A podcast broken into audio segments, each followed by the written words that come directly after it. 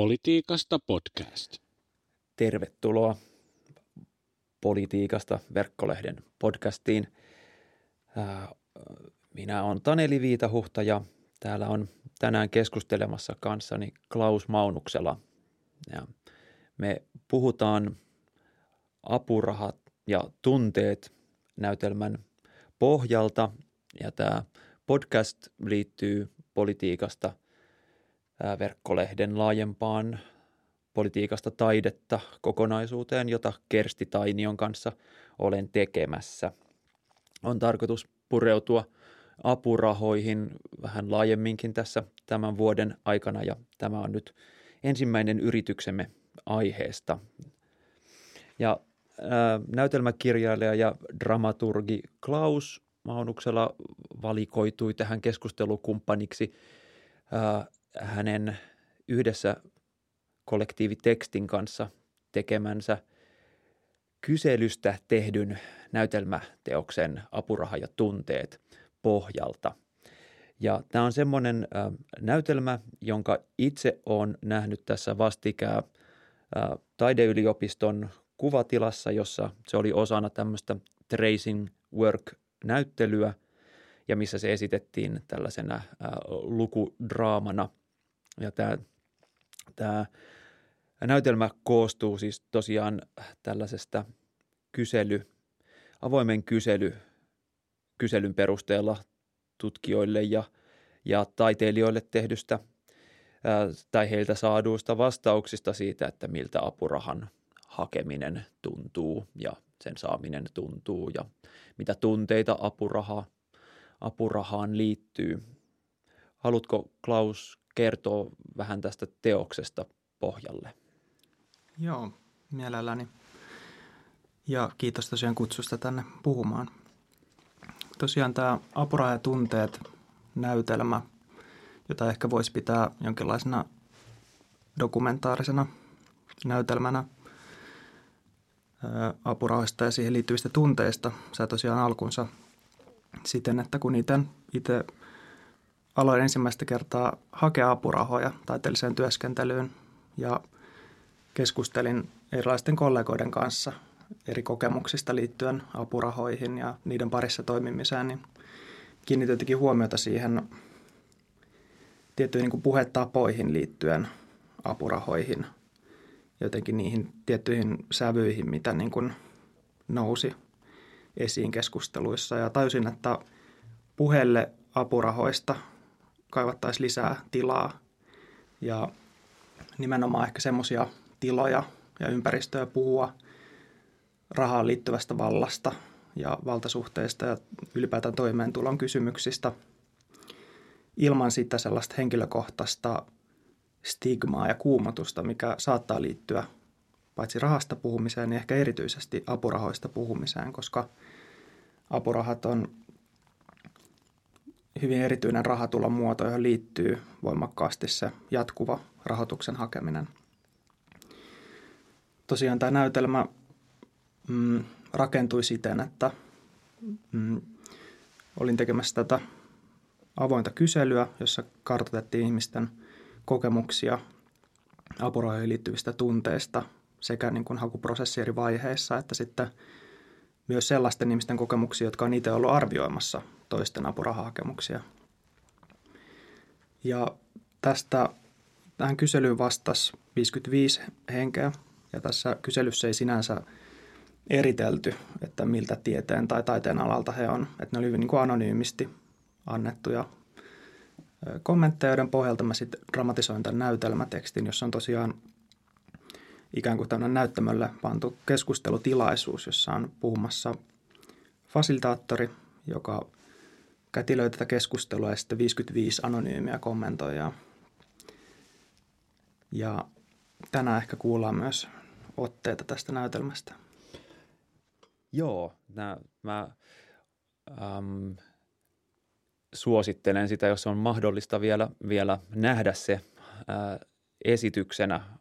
Se oli mun mielestä oma kokemukseni siitä, oli, oli, se oli aika vaikuttava, vaikuttava kuulla näitä tota, anonyymejä vastauksia näyttelijöiden lukemana. Siinä se kaikki huomio ikään kuin keskittyy siihen äänen ja ruumiin väliseen, väliseen tavallaan suhteeseen ja sitten kun ne on jollain tavalla toisistaan tosiaan erillisiä ne hahmot, ne ei, ne ei tuu siinä, tuu siinä niin kuin näyttämötilassa minkälaiseen semmoiseen interaktioon tai kommunikaatioon, mutta sitten ne totta kai ne fragmentit tai ne, niin kuin ne vastaukset ikään kuin asettuu sitten asettuu jonkinlaiseen suhteeseen kokijan mielessä.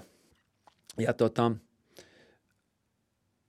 me ajateltiin, että, että me luettaisiin katkelma tästä, tota, tästä tota esityksestä tai tästä tekstistä, niin jotta, jotta siitä saisi kuvan. Joo, tosiaan voitaisiin lukea tämän näytelmän toinen kohtaus nimeltä Aika täyttää lottokuponki. Ja tässä ensimmäisenä tosiaan puhuu tämä fasilitoijan hahmo ja sen jälkeen kuullaan näitä anonyymejä kommentoijia. Ja voidaan tosiaan vaikka lukea tästä vuorotellen repliikkejä. Joo, ja mä tosiaan unohdin mainita, että tämä, mistä me nyt luetaan, on siis tämä, tämä on kirjana julkaistu tämä Apuraha ja tunteet Suomen näytelmäkirjailijoiden ja käsikirjoittajien toimesta. Tämä on vasta, vasta ilmestynyt. Onnittelut julkaisusta. Kiitos. Joo. Aika täyttää lottokuponki. Ensimmäinen kysymys.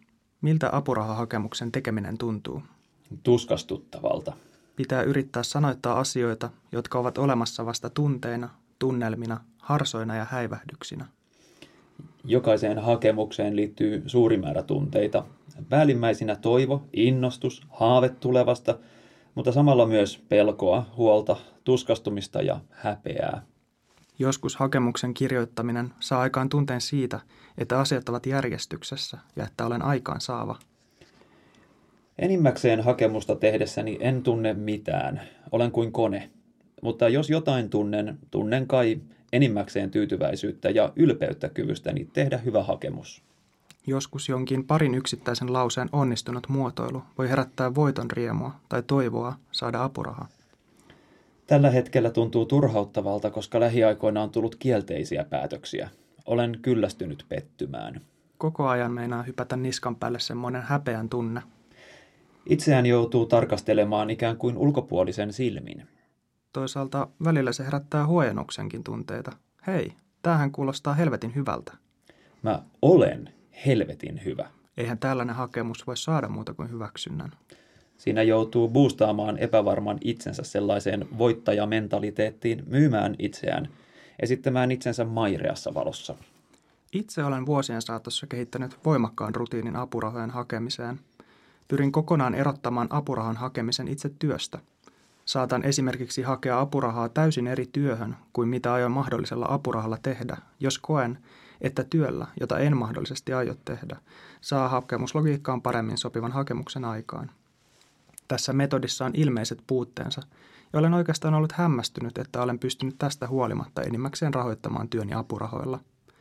Mutta jos alistan taiteellisen prosessini apurahahakemusten logiikalle ja siihen liittyvälle rahoittajan vakuuttamiselle – Koen, että taiteellinen prosessi korruptoituu ja työt menevät pilalle. Niin, kyllä. Usein työn alla oleva taiteellinen teos on keskeneräisyydessään haavoittuvainen. Puhe siitä aiheuttaa tunkkaisen tunteen. Itsekin puhuisin teoksesta mieluummin vasta sen valmistuttua, tai en koskaan. Tuntuu vaikealta päättää, kuinka paljon aikaa hakemuksen tekoon tulisi käyttää. Yleensä apurahan saaminen on todella tärkeää ja tuntuu, että hakemus ei ole koskaan tarpeeksi hyvä toisaalta tietää, että myös omasta mielestä todella nopeasti hutaistulla hakemuksella on joskus rahaa tullut ja kauan viimeistellyllä ja mietityllä taas ei. Nämä sain apurahan, vaikka olin kirjoittanut sen lyijärillä ruutupaperilla storit, ovat aina yhtä hätkähdyttäviä, että jaahas. No ainakin joskus aikanaan joku tanssitaiteilija kirjoitti vaan hakemukseen nimen alle ja pajahti joku monivuotinen raha hälle. Todella moni puhuu apurahan hakemisesta, että jaahas, aika täyttää lottokuponki. Se ärsyttää minua todella paljon. Hakeminen ei ole minusta pois tutkijan työstä, vaan se on yksi työtehtävä muiden joukossa, eikä sitä pidä halveksua, vaan voi tuntea ammattiylpeyttä hakemiseen liittyvistä taidoistaan. Mun mielestä on tosi omituista, jos hakemuksia ei kirjoiteta siten, että siinäkin pyrkii rehellisyyteen ja omien arvojen mukaiseen toimintaan. Jotenkin olen aina ajatellut, että se mitä ja miten kirjoittaa on jo taiteellinen valinta.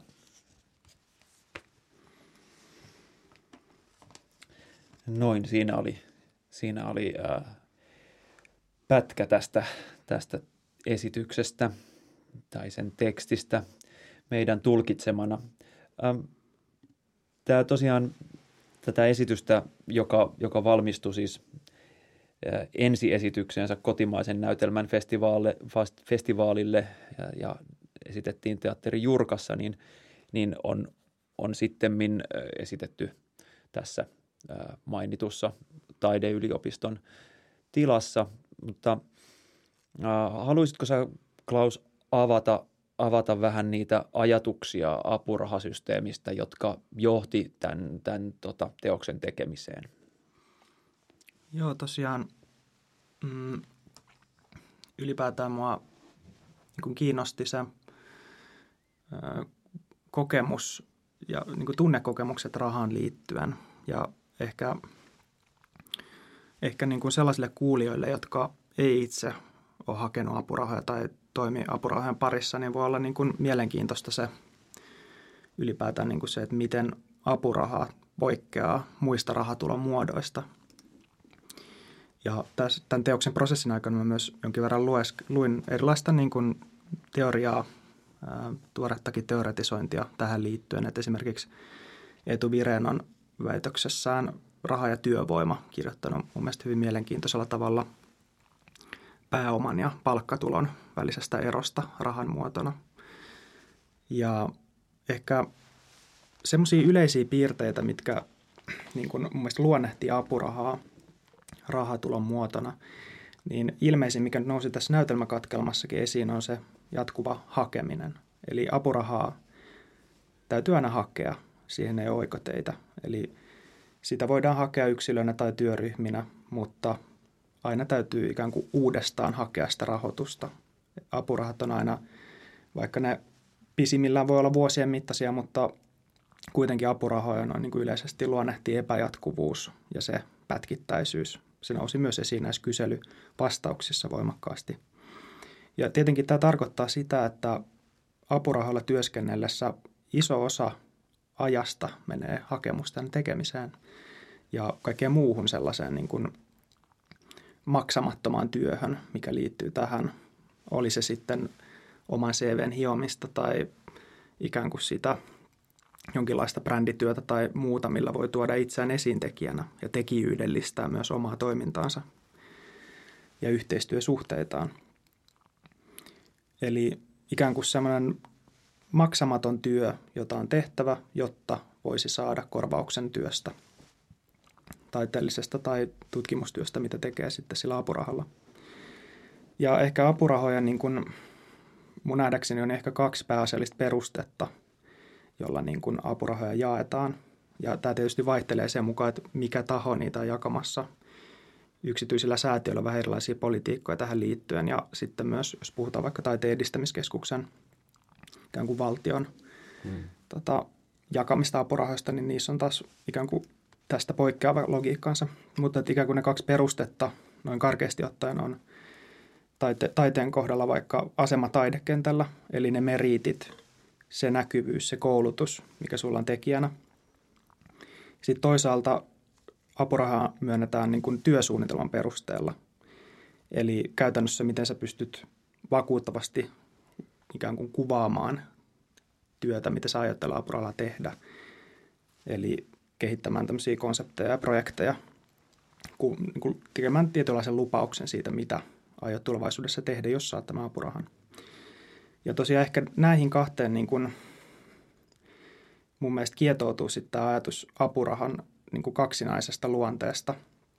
Eli yhtäältähän apuraha just näistä syistä toimii ikään kuin semmoisena ammatillisena tunnustuksena – saadessasi apurahan ikään kuin tulet validoiduksi tekijänä, taiteilijana. Ja se on niin kuin, paitsi ammatillinen, myös henkilökohtainen tunnustus, koska se työ, mitä esimerkiksi taiteen kentällä tekee, on julkista ja siinä esiinnytään omana itsenä. Ja tässä mielessä se tunnustus on myös aina henkilökohtainen. Ja toisaalta tämä apuraha toimii ikään kuin siinä korvauksena työstä. Se on toimeentuloa. Mutta että se, mikä tässä nyt on olennaisesti erilaista verrattuna palkkatuloon, niin palkkaahan maksetaan työnantajan valvonnassa jo tehdystä työstä jälkikäteisesti.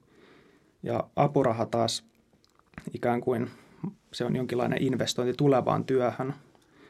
Ja tässä mielessä niin kuin apuraha mahdollistaa sen luvatun projektin toteuttamisen itse parhaaksi katsomallaan tavalla. Ja ehkä tästä me voidaan tänään kanssa keskustella ikään kuin, että miten tämä niin kuin apurahan, paitsi että siihen liittyy tämä niin kuin kilpailuasetelma ja rahan, rahoituksen niukkuus, mutta toisaalta ehkä jotain positiivista siinä mielessä, että se apuraha ei määritä sitä työn organisoimista. Eli voidaan ehkä ajatella, että siinä on palkkatyöstä myös positiivisella tavalla poikkeava asetelma kyseessä. Joo, kyllä, nimenomaan. Toi on tosi kiinnostava toi ajatus siitä apurahan temporaalisuudesta, joka on tavallaan vähän eriävä kuin palkkatyö. Ja sitten siihen ehkä kietoutuu kysymys semmoisesta, no siis tämän keskustelun niin uusintavasta työstä liittyy ikään kuin apurahaan, mutta että apurahan kohdalla se jollain tavalla näyttäisi myös olevan semmoista tavallaan semmoista metatyötä, että niin kuin työtä, joka mahdollistaa työn saamisen ja ne kietoutuu vahvasti toisiinsa. Ja tässä tota, apuraha ja tunteet teoksessa se just on jotenkin tosi kiehtovaa, koska sitä niin kuin lähestytään niin vahvasti puheen, puheen ja puheen parren kielen kautta tavallaan sitä, että miten ne kielellistyy, ne eri vaiheet ja niihin liittyvät tunteet ja, ja miten ne on jollain tavalla, että ne on jollain tavalla niin kuin asetettu ikään kuin semmoisina askelmerkkeinä siihen työ, työprosessiin tai sen, sen osaksi. Ähm, siinä tämän tota, esipuheessa mainittiin siitä tämän kyselyyn saadista, saadusta vastauksista tämmöisiä tota, sanoja, jotka niin kuin nousi usein esiin ja, ja tämmöisiä niin kuin sisällöllisiä, sisällöllisiä termejä. Mä blokkasin sieltä muutamia, äm, muutamia esiin. Ehkä olikohan useimmiten esiin tuleva, jos otetaan tämmöiset konnektiivit ja muut pois, niin oli sana vapaus, joka esiintyi 15 kertaa äm, siinä tekstikorpuksessa. Sitten usko seitsemän kertaa, epävarmuus myös seitsemän, mutta sitten myös viisi kertaa itku ja häpeä ja neljä kertaa seuraavat kateus, puute ja paska.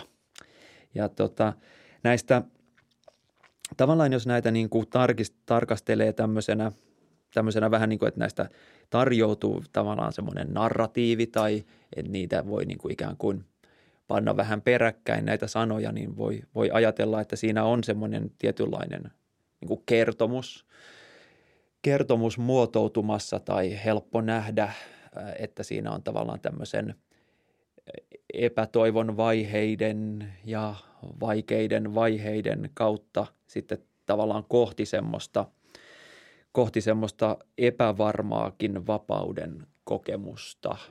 Ja, ja se ehkä, ehkä nyt on just se, mitä sä mainitsit just, että se oma, oma itse, itse parhaaksi katsomallaan tavalla niin kuin on jotenkin sitä apurahan vapauden rekisteriä, että siihen niin kuin liittyy mahdollisuus järjestää työ itse parhaaksi katsomallaan tavalla, mutta sitten se toisaalta tuntuu vaativan sitä, että jotta siinä onnistuu sen apurahan saamisessa, niin tietty semmoinen tietty brändääminen ja tietty, tietty kertomus pitää onnistua, onnistua luomaan. Öm, miten sä ajattelet, että miten tämän, tämän tota, tässä näytelmässä, niin miten tavallaan siihen puheeseen tai niiden puheen tapoihin suhtaudutaan?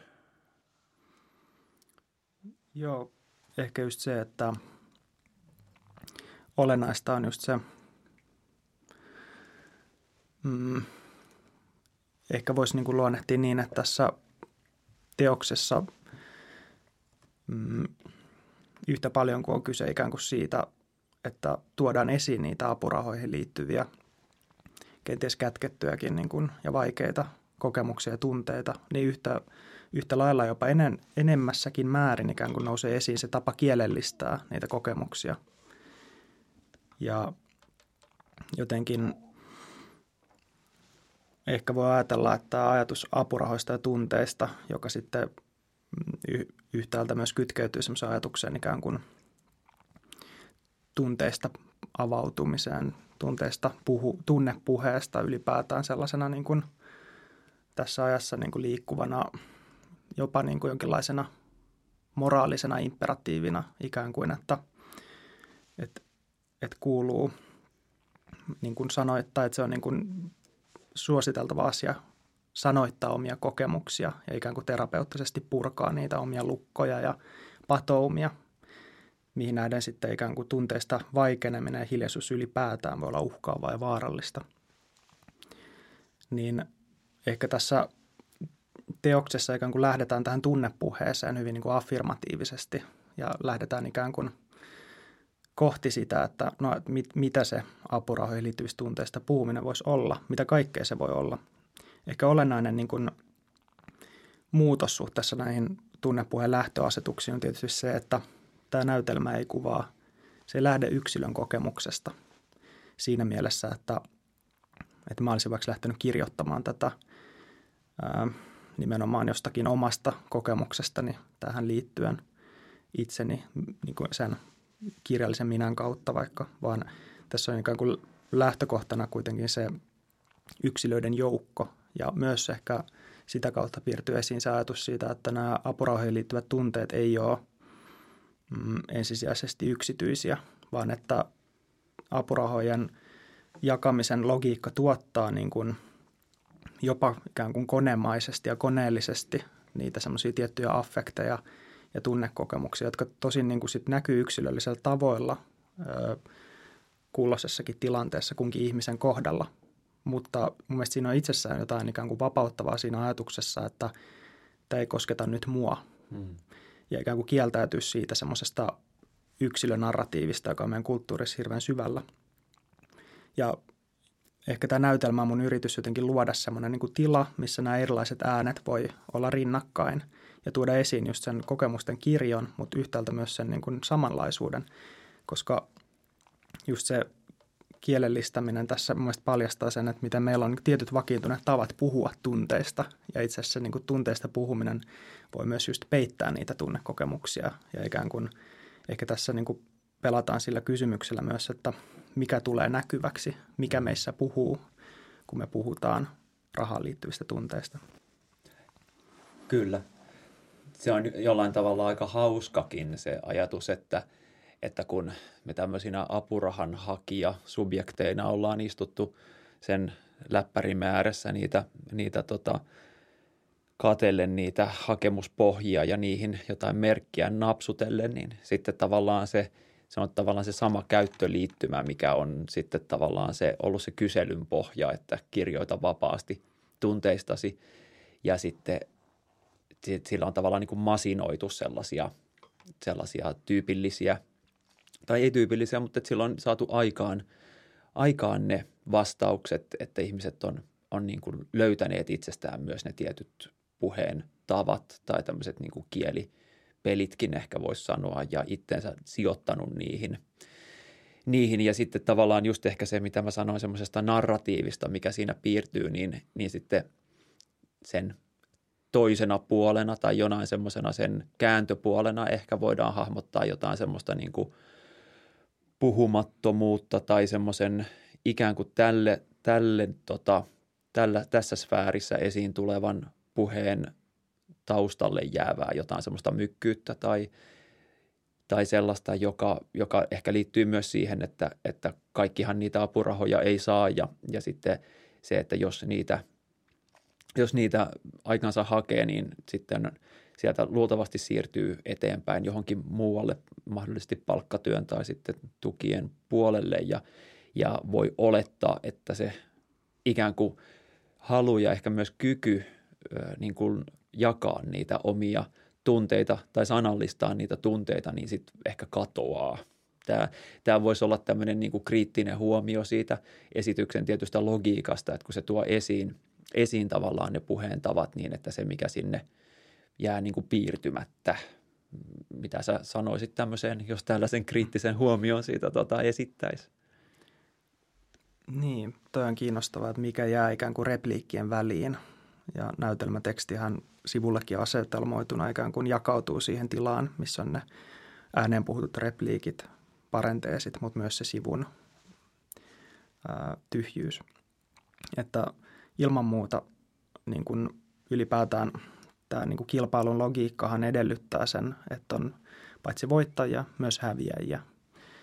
Ja on tietysti selvää, että tämän tyyppinen materiaalin keruu niin kuin tavoittaa ihmisiä, joilla on ikään kuin mm, aikaa, jonkinlaisia resursseja ja myös motiivi vastata tällaiseen kyselyyn. Se täytyy sanoa, että tässä vastausmateriaalissa myös oli tämmöisiä kommentteja, että en ole ikinä saanut apurahaa. Hmm. Minkä lisäksi niin kun, just ehkä voi ajatella, että sikäli kun tämä ikään kuin mykäksi jäävä ää, ikään kuin ulos suljettu kokemus paitsioon jäämisestä. Että se niin muodostaa tämmöisen niin kuin, mm, just sen kääntöpuolen tai negaation tästä näytelmän niin kuin, ikään kuin apurahan saajien kokemuksesta. Niin täällä on myös vastauksissa ja tässä näytelmässä tulee esiin se, että miten nämä jaot on myös ikään kuin yksilöiden sisäisiä mm. ja yksi, mä voisin nostaa täältä tällaisen tota, näytelmän loppupuolella tämmöinen puheenvuoro, missä kuvataan niin kuin hyvin tätä ikään kuin reunalla elämistä. Kroonisesti sairaan prekaarin taiteilijan köyhyys tarkoittaa sitä, että jos saan henkilökohtaisen työskentelyapurahan, joka on yli kuuden kuukauden pituinen ja niin suuri, että siihen saa melavakuutuksen, tiedän, että minulla on ainakin puolen vuoden ajan varaa lääkkeisiini – Tämä tieto varmistaa minulle, että köyhyyden heijasten vaikutuksista johtuva mahdollinen itsemurhani lykkääntyy ainakin puolella vuodella. Apuraharahoitteinen työ on minulle näin konkreettisesti elämän ja kuoleman kysymys.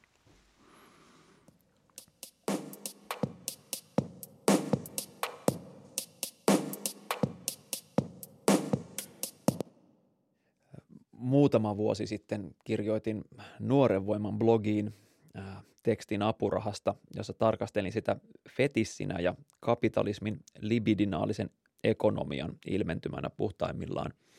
Ja tämä blogiteksti perustui Walter Benjaminilta lainattuun ajatukseen kapitalismista uskontona. Ja siinä tekstissä siis kirjoitin tällä tavalla. Benjamin kirjoitti, että kapitalismia olisi tarkasteltava uskontona – sillä kapitalismi toimii nykyisin niiden samojen huolten, kärsimysten ja levottomuuksien rauhoittajana, joihin niin sanotut uskonnot aiemmin vastasivat. Tämä analyysi kristallisoituu harvinaisen täsmällisellä tavalla apurahaprosessissa. Myönteinen apurahapäätös on myöhäiskapitalistisen itsetyöllistyvän subjektin paras tyynnyttäjä, sillä paitsi että se takaa jonkinlaisen taloudellisen turvan, se on myös merkki merkityksestä ja lähimpänä sitä, mitä pintapuolisesti maallistuneessa yhteiskunnassa voisi kutsua jumalten hymyilyksi. Kielteinen päätös taas kielii jumalten vihasta. Ja näiden ajatusten siivittämänä on ehkä, me voitaisiin tarkastella apurahajärjestelmää ikään kuin tämmöisenä äm, paitsi keinona työllistyä, niin myös jonkinlaisena merkitysten ja, ja signifikaation järjestelmässä, jossa on tavallaan tämmöinen fetissi, logiikka, että, että sitä toisaalta apurahaa halutaan, sitä ihmiset, jotka kouluttautuu taiteilijaksi tai tutkijaksi, niin, niin toivoo sitä saavansa. Toisaalta, jos siitä jäädään paitsi, niin, niin se tietysti aiheuttaa kaunaa ja, ja sitten myös sen väestön osan keskuudessa, joka ei apurahaprosessien kanssa ole tekemisissä, niin, niin se usein nähdään semmoisena jonkinlaisen niin kuin bling-bling-elämän tai semmoisen katteettoman vapauden valtakuntana se apurahalla toimiminen. Niin tässä olisi jotenkin kiinnostavaa miettiä myös sitä, että mitkä ne voimat on, joiden, minkä kanssa tullaan tekemisiin, kun apurahaa haetaan ja, ja, ja kun se ehkä saadaan. Ja onko siinä ehkä jotain, jotain myös niin kuin vaarallisia voimia tai jotain, mihin pitäisi ehkä jotenkin valmistautua tai, tai jotain, mihin voitaisiin rakentaa jotain suhtautumistapoja tai mekaniikkoja tai tämmöisiä käytäntöjä, joilla sitä pystyisi ottamaan haltuun. Ja mä olin itse jotenkin vaikuttunut just tuossa se katkelma, mikä me luettiin, niin siihen sisältyvä se yksi, yksi repliikki, jossa, jossa tota anonyymi apurahanhakija, joka kertoo pystyneensä rahoittamaan oman työnsä pääasiassa apurahoilla, niin kertoo olevansa siitä hämmästynyt sen takia, että on niin kuin, so, soveltanut sen omaan elämäänsä niin kuin semmoisella tavalla, että, että se hakemuslogiikka ei kahlehtisi häntä, vaan, vaan hän pystyisi hakemaan esimerkiksi toiseen työhön kuin minkä aikoo tehdä apur, apurahoja. Ja, ja siinä, mitä, miten, miten me ajateltaisiin tai mitä sä ajattelisit tämmöisestä vastauksesta? Onko siinä jotain, jotain mistä me voitaisiin – jotain, mistä pitäisi keskustella tai jotain, mistä me voitaisiin ehkä myös ottaa jotain opiksemme. Hmm. Ehdottomasti siinä mielessä, että esimerkiksi tämä kyseinen tota, vastarinnan strategia selvästi niin kuin tietyn rajan asti toimii siinä, että voi erottaa sen oman henkilökohtaisen intohimon tai kiinnostuksen, niin kuin erottaa sen siitä hakemuslogiikan edellyttämästä kielellistämisen tavasta – Eli ikään kuin tällainen, ää, tässä on ikään kuin ehkä otettu jollain tavalla haltuun se, mistä ehkä monet niin kuin on apurahojen suhteen puhunut ikään kuin siitä semmoisesta vieraantumisen kokemuksesta, kun joutuu esiintymään tekijänä ja ikään kuin pukemaan sanoiksi niitä harsoja ja häivähdyksiä siitä taiteellisesta prosessista, esimerkiksi tulevista teoksista. Siinä tai niin kuin vieraantuminen ää, niin kääntyykin ikään kuin se, oteta, se jollain tavalla hyväksytään ja siitä tehdään tietoinen valinta. Ja mun mielestä tämä on niin kuin yksi tapa ehkä niin kuin säilyä järjissään tällaisessa tilanteessa, missä ikään kuin myös se rahoituksen saamisen logiikka vaatii aina keksimään uusia projekteja, uusia teoksia. Ja ehkä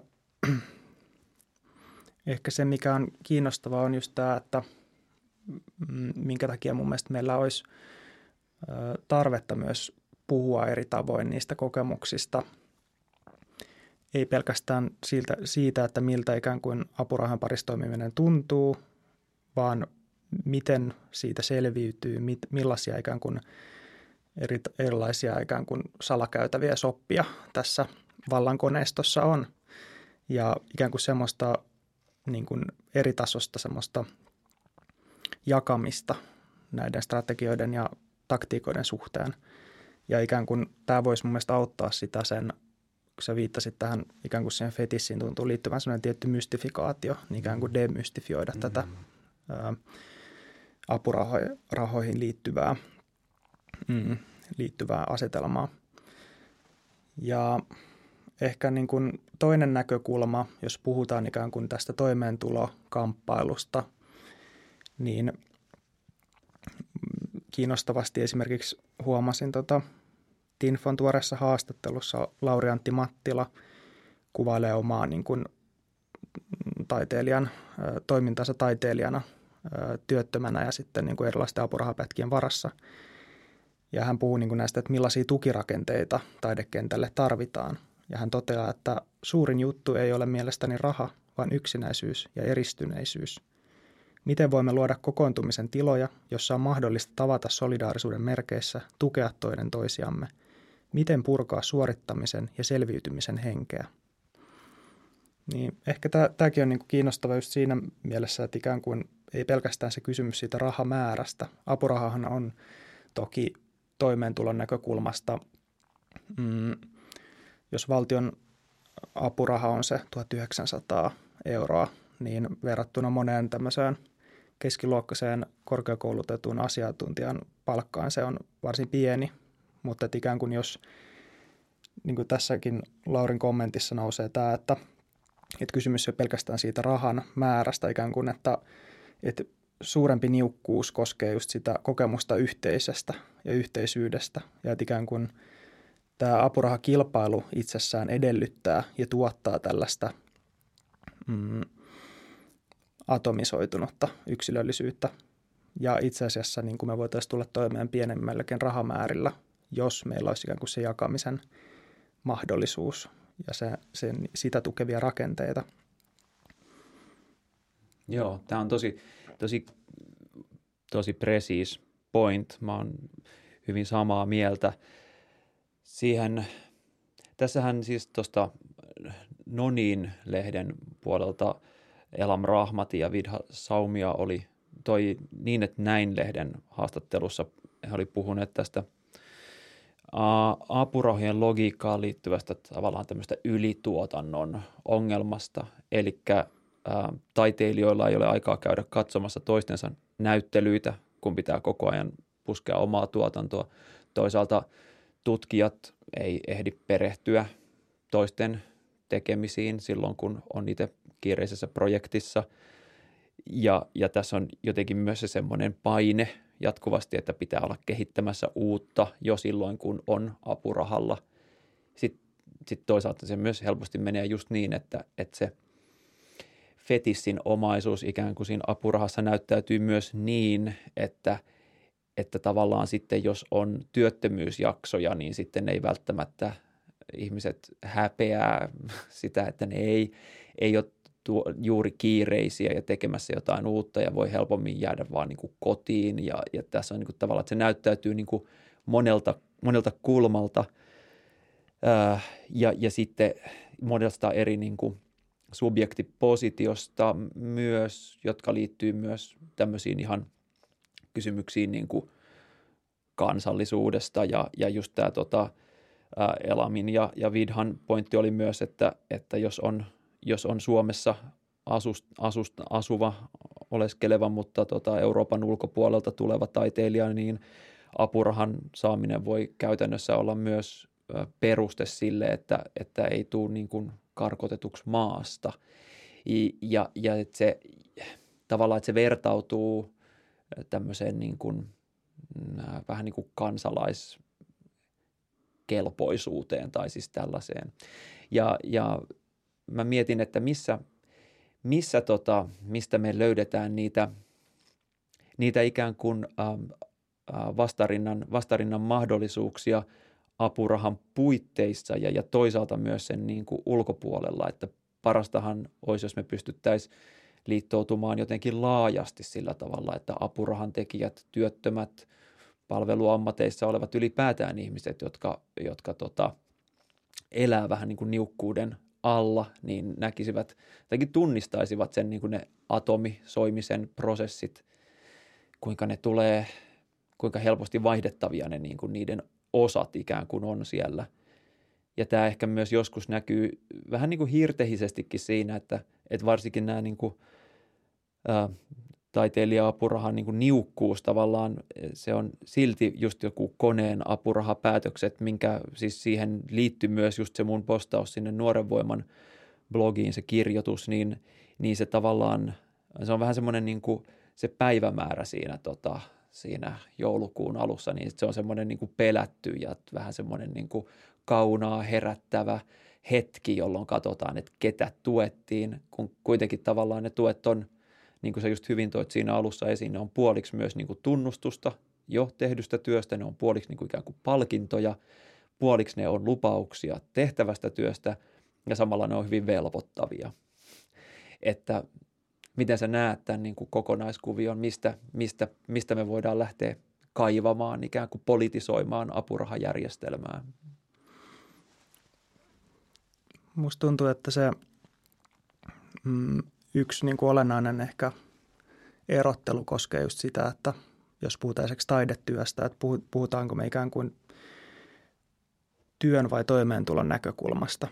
Ja tästä on ollutkin ihan hyvää kritiikkiä esimerkiksi tota, tämmöisessä tekstissä rampakritiikki taide- ja kulttuurialan retoriikkaan ja järjestäytymiseen. Tässä tekstissä huomautetaan, että miten korona-aikana kulttuuri- ja tapahtuma niin niiden ikään kuin järjestäytyminen ja niiden va- poliittiset vaatimukset on kohdistunut nimenomaan oikeuteen työhön, missä korostetaan sitä, että taide on kunniallista työtä siinä, missä mikä tahansa muukin. Mutta tässä jää ikään kuin se, niin kuin paitsi on se ajatus siitä, että voitaisiin vaatia pikemminkin oikeutta toimeentuloon. Ja ehkä tässä niin kuin on just tämä olennainen ero, jos me ajatellaan, että niin kuin laajempaa kritiikkiä sitä työn järjestämisen tapoja kohtaan, mikä nyt tietysti luonnehtii niin kuin kapitalistista tuotantotapaa. Eli voitaisiin ehkä ajatella, että just apurahalla rahoitetussa työssä on ikään kuin se vapaus organisoida itse oma työnsä, itse enemmän tai vähemmän niin kuin omaehtoisesti, niin tätä vapautta ja siihen liittyviä ikään kuin kokeiluja ja tiettyä elämänmuotoa sitten toisaalta suitsii ja rajoittaa se rahoituksen niukkuus ja se ajallinen rajallisuus. Ja sitten ikään kuin kuitenkin voisi ajatella, että, että, että myös niin kuin tämän tyyppisellä työllä tai työn organisoimisen tavoilla voisi olla jotain, niin kuin, se voisi jollain tavalla auttaa meitä myös purkamaan sitten taas palkkatyöhön liittyvää ikään kuin sitä palkkatyömuodon ongelmia – ja ehkä tässä kysymyksessä, mikä liittyy niin kuin perustulovaatimukseen esimerkiksi, perustuloa voisi just ajatella tämmöisen vähän niin kuin laajennettuna apurahajärjestelmänä, joka on vastikkeeton. Sitä perustuloa ei tarvitse hakea joka kuu uudestaan, toisin kuin nykyisiä sit työttömyysturvan muotoja vaikka. Mm. Mutta tämmöinen niin kuin perustulo vaatimus, se nousee tässä näytelmässä niin, että, että siellä niin kuin monet esittää kuin yhteiskunnallisena ratkaisuna prekariaatin ongelmiin perustuloa, jolloin apuraha myöntäjätahojen valta myöskin määritellä, että mitä taidetta tehdään, vähenee, koska silloin apurahat voisi kohdistua enemmän kulujen rahoittamiseen, ikään kuin se perustoimeentulo perustuisi tähän perustuloon. Tässä mä tietysti mietin sitä, että, että tota, tällaisessa todellisuudessa myös säilyy ikään kuin se erottelu siinä, että taide on jotakin minimikorvauksella tehtävää siinä, missä muu työ ikään kuin säilyy, säilyisi oletetusti niin kuin palkattuna työnä.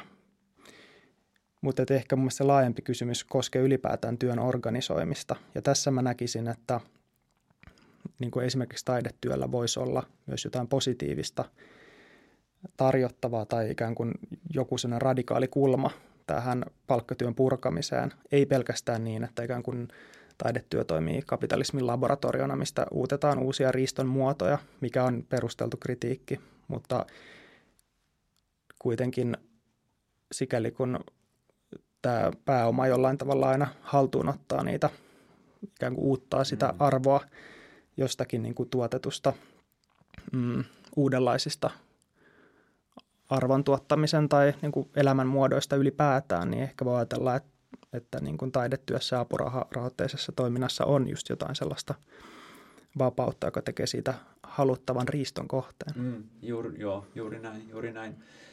Tähän liittyy semmoisiinkin keskusteluihin, kun vaikka tulee mieleen toi Dave Beachin Art and Value-kirja, jossa jotenkin pohditaan tavallaan art work ja art labor termien kautta sitä työtä ja, ja sitä arvoa, joka, joka tavallaan manifestoituu sitten niin kuin taiteessa tietyllä lailla aina jotenkin vähän marginaalisella tavalla suhteessa just niin kuin palkkatyön ja arvon lisäyksen logiikalla toimivaan kapitalistiseen yhteiskuntaan. Ja, tota, ja se ehkä, niin, se tulee mieleen myös äh, Night Schoolers, äh, Minna Henrikssonin ja tämän, tota, tämän projektin myötä tällaiset niin kuin esiin tuomat kysymykset niin kuin järjestäytymisestä, taiteilijoiden järjestäytymisestä. Ja, ja siinä on joku, joku tavallaan, niin kuin, että, että se mitä sä mainitsit tästä niin kuin laboratoriosta tai semmoisesta niin kuin, ehkä tietystä niin kuin avantgardesta kapitalismin, kapitalismin just tämän lisäarvon uuttamisen logiikassa, niin, niin siinä kun työelämä on muuttunut ja, ja tota, tämmöiset jatkuvat työsuhteet on, on muuttuneet harvinaisemmiksi ja, ja, ja pätkät ja, ja monella tavalla niin kuin haurastunut työelämä koskee yhä useampia riippumatta tavallaan siitä pohjakoulutuksesta. Ja kohta varmaan siivoojatkin tekee apuraha hakemuksen kaltaisia hakemuksia saadakseen, saadakseen töitä, niin, niin, niin samalla siinä ollaan tekemisissä just jonkun semmoisen uuden tai, tai niin kuin aukeavan horisontin kanssa, missä voisi just miettiä näitä, näitä tota keinoja ähm, vähän niin kuin sen rahamuodon ulkopuolella miettiä myös niitä niin kuin yhteyksiä ja, ja jakamisen tapoja. Ja tietysti yksihän tässä on, yksi mahdollisuushan on esimerkiksi tilat, että tilat on varmaan semmoinen keskeinen, keskeinen juttu, mistä, mistä tällä hetkellä niin kuin apurahan saajat just usein kärsii siitä, että ne joutuu itse vuokraamaan omat, omat työhuoneensa ja studionsa ja, ja just vaikka, niin kuin, vaikka helsinkiläisillä se on, se on niin kuin helposti tosi kallista ja, ja siinä ei oikeastaan mitään yhteyttä siihen, siihen niin kuin apurahajärjestelmään, että sun oletetaan vaan hoitavan ne itse ja sitten se on, se on totta kai tuurista ja, ja, ja sitten monesta, monesta seikasta kiinni, miten kukin ne pystyy itselleen järjestämään. Mutta tota, mut niin, ehkä siinä hauraudessa tosiaan on, on myös semmoisia niin yhteisöllisyyden ja yhteisen kamppailun elementtejä nähtävissä. Tuliko niitä sun mielestä siinä teoksessa esiin niissä vastauksissa? Jonkinlaisia ikään kuin jakamisen ja järjestäytymisen ituja. Ituja, niin. Mm.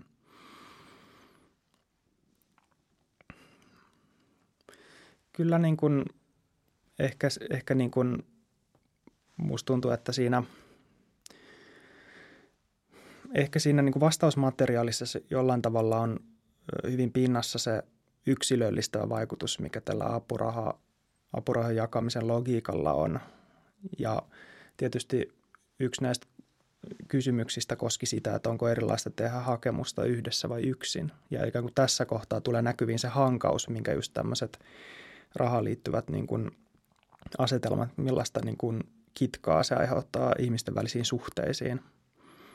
Ja tämä näkyy esimerkiksi taiteellisessa työssä niin kuin vaikkapa siinä, että jos työskentelee työryhmissä tai vaikka työparin kanssa ja ikään kuin silti se apuraha enemmän tai vähemmän toimii ikään kuin sen niin kuin henkilökohtaisen hakemuksen kautta, niin se voi itse asiassa niin kuin pirstoa yhteistyösuhteita, jos toinen saa rahaa ja toinen ei.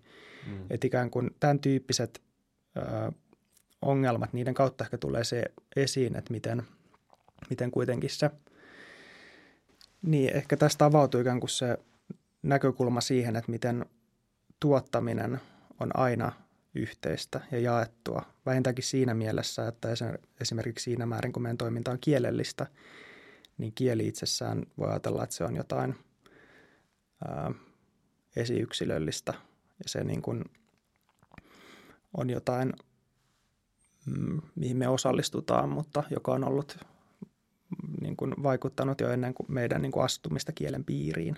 Ja ikään kuin jollain tavalla ajattelisin, että – että jos tämmöistä tota, vapaasti organisoitua työtä tai ehkä apuraharahoitteisessa työssä on kyse jonkinlaisista niin kuin osittaisista kokeiluista, osittaisesta vapaudesta ja sen harjoittamisesta, mikä voisi ehkä niin kuin auttaa meitä kuvittelemaan toisenlaisen työn järjestämisen niin kuin tavan ja sitä kautta toisenlaisen niin kuin yhteiskunnallisen todellisuuden – et ehkä tässä on niin kuin,